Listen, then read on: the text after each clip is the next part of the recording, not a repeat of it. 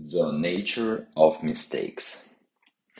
Every athlete dreams of perfect technique in their sports, just the way every professional does. Only thousands of hours and long years of hard dedicated work can develop one's mastery. But still, you may catch even the greatest genius having some technical flaws.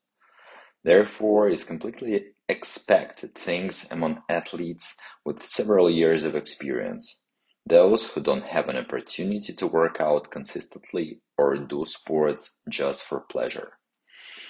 Sports technique is the most efficient and reasonable way of performing an exercise, for example, the snatch and clean and jerk, in terms of using psychophysical resources. Olympic weightlifting is an explosive strength sport. The main point of its technique is to develop the highest possible power and speed of both an athlete and the barbell and maintain its optimal trajectory. There are several means of technique assessment. First, comparing your technique with biomechanical standards. Second, comparing your movement with top athletes' technique.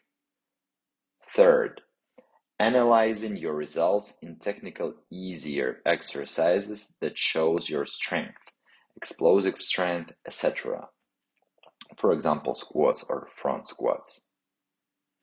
A training session is not only about improving your physical qualities, strength, speed, coordination, flexibility, and endurance. It is also important in weightlifting in form of strength endurance but also consistent learning and improving one's technique. There are some characteristics of well-established movements. First, stable results and technical features in the training environment. Second, this, the stability or low variability of results at competitions. Third, maintaining technical skills even after a break. Fourth, automatic movement performance. After all, why do we make technical mistakes?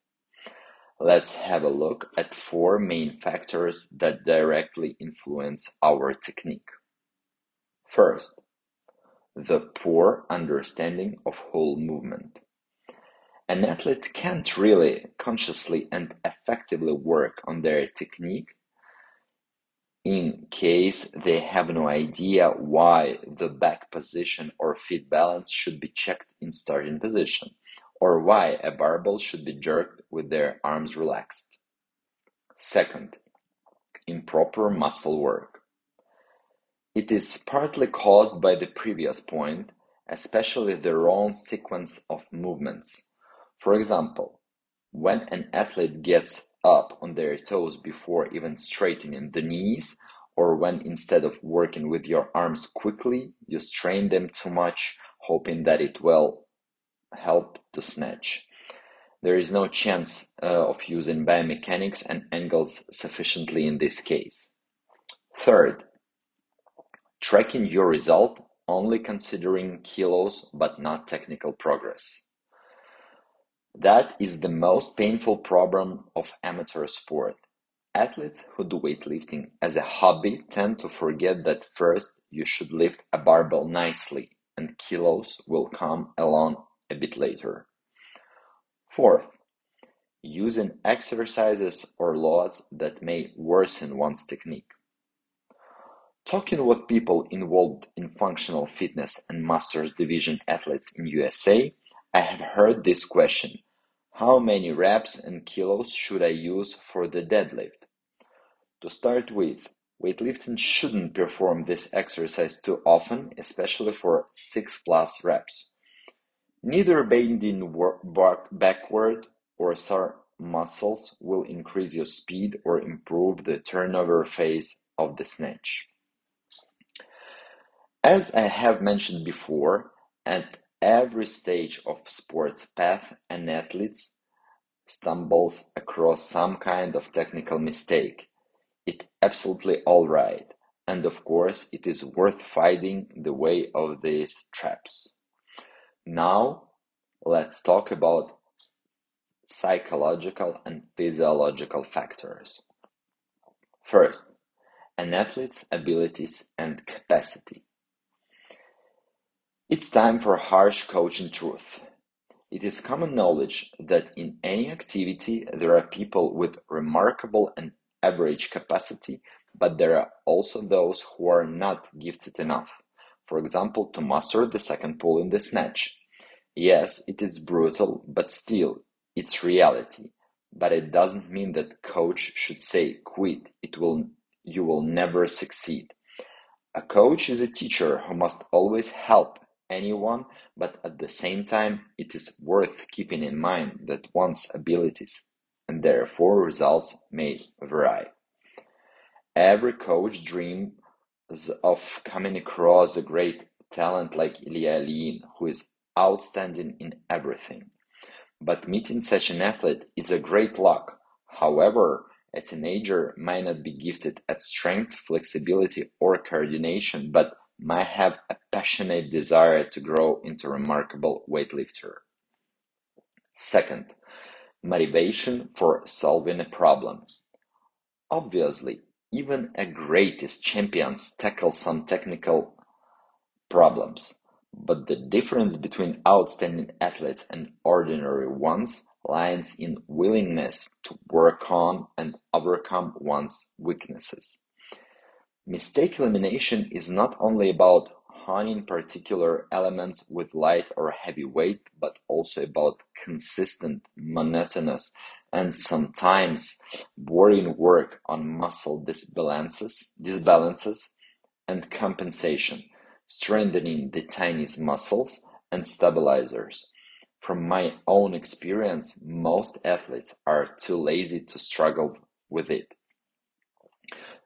Third, the fatigue level and preparation period.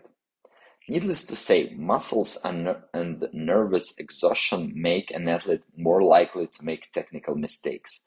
It has to be taken in account while loading planning or demanding high quality movements at the training session.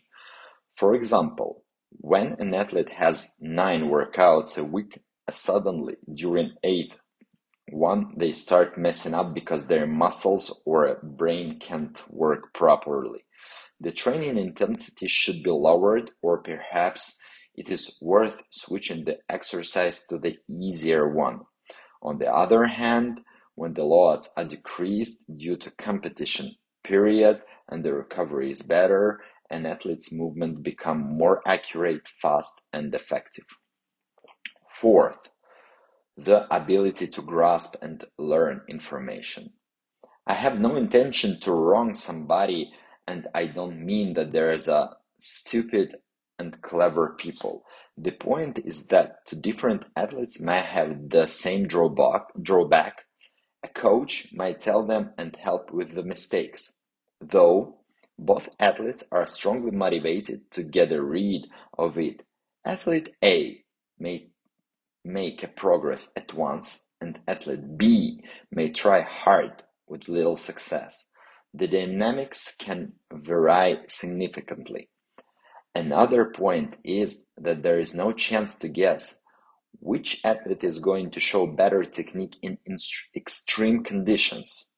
A, who managed to fix the mistake right away and forgot about it, or athlete B, who was concentrated on it patiently honing the skill for a while.